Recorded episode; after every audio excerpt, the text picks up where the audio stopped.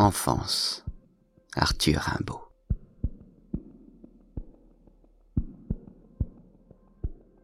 Cette idole, yeux noirs et crin jaune, sans parents ni cour, plus noble que la fable mexicaine et flamande. Son domaine, azur et verdure insolent, court sur des plages nommées par des vagues sans vaisseau, de noms férocement grecs, slaves, celtiques.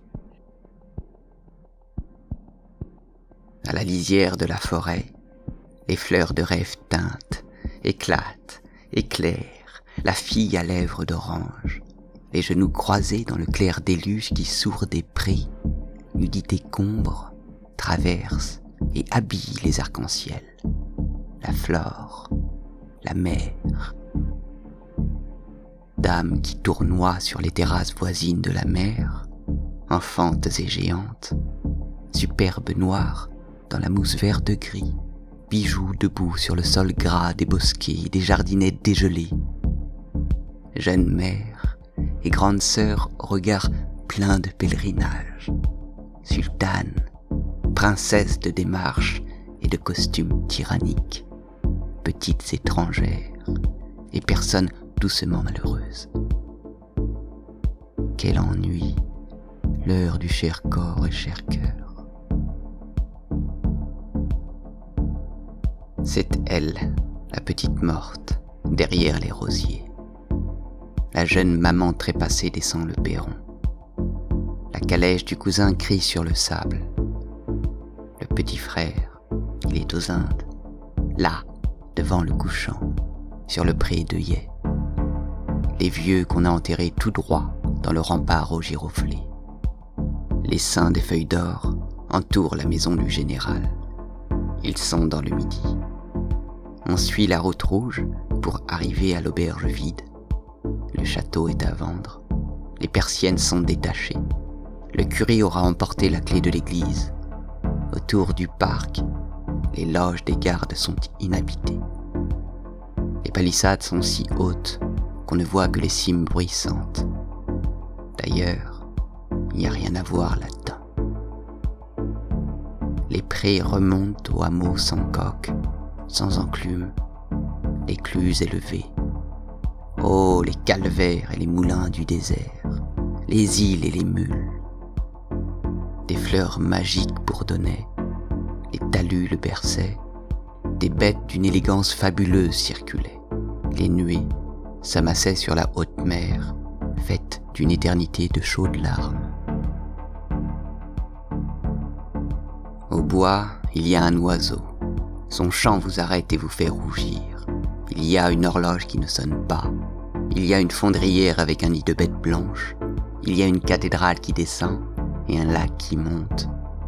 Il y a une petite voiture abandonnée dans le taillis ou qui descend le sentier en courant, enrubannée.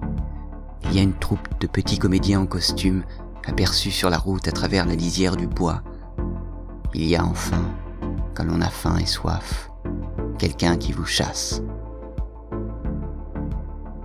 Je suis le saint, en prière sur la terrasse, comme les bêtes pacifiques paissent jusqu'à la mer de Palestine. Je suis le savant, au fauteuil sombre. Les branches et la pluie se jettent à la croisée de la bibliothèque. Je suis le piéton, de la grande route par les bois nains. La rumeur des écluses couvre mes pas. Je vois longtemps la mélancolique lessive d'or du couchant.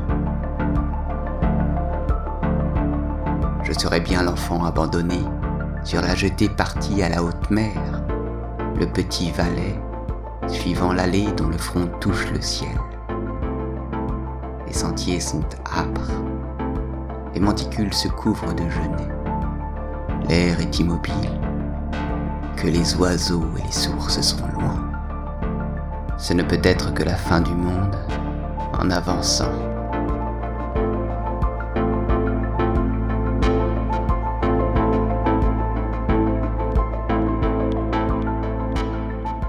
Qu'on me loue enfin ce tombeau, blanchi à la chaux, avec les lignes du ciment en relief, très loin sous terre. Je m'accoude à la table, La lampe éclaire très vivement ces journaux que je suis idiot de relire, ces livres sans intérêt. Mais une distance énorme au-dessus de mon salon souterrain, les maisons s'implantent, les brumes s'assemblent. La boue est rouge ou noire. Ville monstrueuse, nuit sans fin. Moins haut sont des égouts. Aux côtés, rien que l'épaisseur du globe. Peut-être les gouffres d'azur, des puits de feu. C'est peut-être sur ces plans que se rencontrent lunes et comètes, mers et fables. Aux heures d'amertume, je m'imagine des boules de saphir, de métal. Je suis maître du silence.